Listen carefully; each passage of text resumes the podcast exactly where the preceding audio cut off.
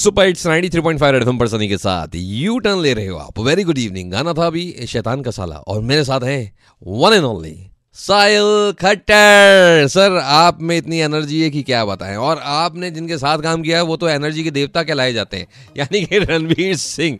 मतलब कैसा लगा आपको उनके साथ काम करने में? मतलब दो एनर्जेटिक पर्संस एक साथ, वो भी। रणवीर और मेरी एनर्जी बहुत सिमिलर है। हम दोनों थोड़े ज्यादा मैडनेस, और जब हम दोनों, मैं विकेट कीपर था और वो स्लिप में होते थे तो शॉट शुरू ही नहीं होता था। आई थिंक हमें बहुत गालियां पड़ती थी कबीर सर से और डांट पड़ती थी, पर यारी दोस्ती, मतलब बेसिकली यारी दोस्ती का माहौल बहुत था।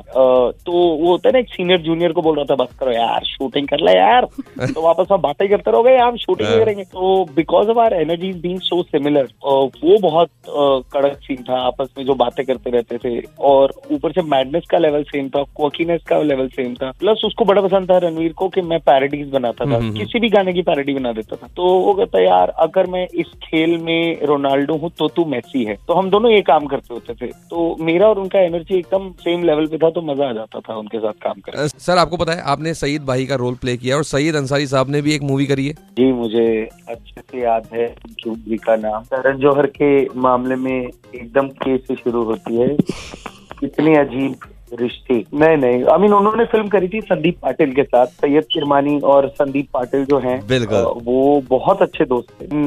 वन डे संदीप पाटिल की फिल्मों के बारे में पता चला, एंड कीरी भाई कहते अरे यार मुझे भी रोल करना है उसमें, एंड संदीप पाटिल कहते वाई नॉट यार जरूर। तो फिर जाके बनी थी Kabhi Ajnabi. Was one of the films जो क्रिकेटर्स को एक्टर्स बना बैठी, एंड नॉट जस्ट दैट, उन दोनों का क्लाइमैक्स में एक फाइट सीक्वेंस भी था, जो कि जो लड़का संदीप पाटिल प्ले कर रहा है वो और मैं रिक्रिएट करके मेरे YouTube चैनल पे भी डालेंगे खतरनाक। तो वो बहुत फनी और बहुत एपिक होने वाला है कम वर्ड में। अरे वाह, सर को ट्रेनिंग दी गई या इन्होंने देख कर ग्रैप खरी?